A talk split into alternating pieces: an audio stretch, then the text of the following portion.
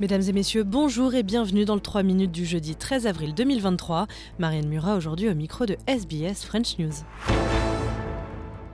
Stabilité du taux de chômage en Australie à 3,5%. Environ 53 000 emplois ont été créés sur le mois de mars, bien que le nombre d'heures travaillées soit lui en légère baisse. Effroi, choc et colère après la diffusion sur les réseaux sociaux d'une vidéo montrant la décapitation d'un prisonnier de guerre ukrainien présumé par un soldat russe. Kiev parle de monstruosité, Moscou aussi, puisqu'en effet l'authenticité de la vidéo n'a pas encore été vérifiée. L'ONU compte ouvrir une enquête au moment même où la Fédération de Russie préside le Conseil de sécurité.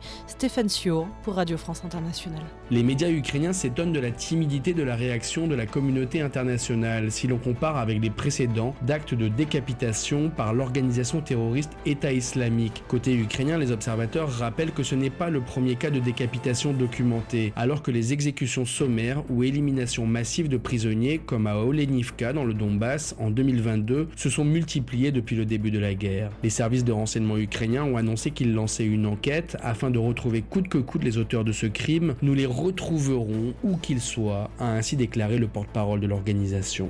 En France, 12e journée de mobilisation contre la réforme des retraites, une date stratégique hein, puisque c'est demain que le Conseil constitutionnel va rendre sa décision sur la légalité du texte. L'objectif n'est pas de mettre la pression sur les sages, mais bien de montrer que la colère ne faiblit pas. C'est en tout cas la version de Cyril Chabagnier, président du syndicat CFTC.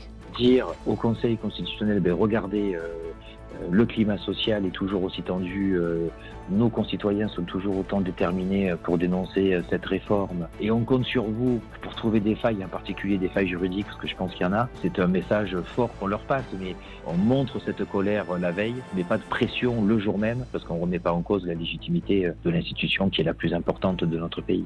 Et enfin, un logiciel israélien mis en place par la société Quadrim aurait espionné des opposants politiques et des membres de la société civile de plusieurs pays. Ce logiciel est proche de Pegasus, un créé par NSO, qui avait lui espionné au moins 50 000 personnes.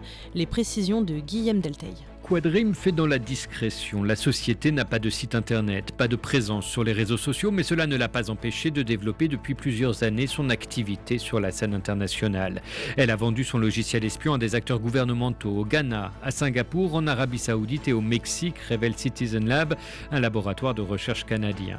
Comme Pegasus, ce logiciel espion est très difficile à détecter et permet d'accéder au micro ou l'appareil photo des téléphones, ainsi que de fouiller les appareils infectés. Mais contrairement à NSO, Quadrim a pu s'affranchir du droit israélien et des restrictions imposées par le pays dans l'exportation du logiciel. La société s'était en effet associée à au moins une autre entreprise entre 2017 et 2020, Inrich, basée elle à Chypre. Voilà messieurs dames pour l'essentiel de l'actualité résumé en 3 minutes. À demain pour un nouveau bulletin.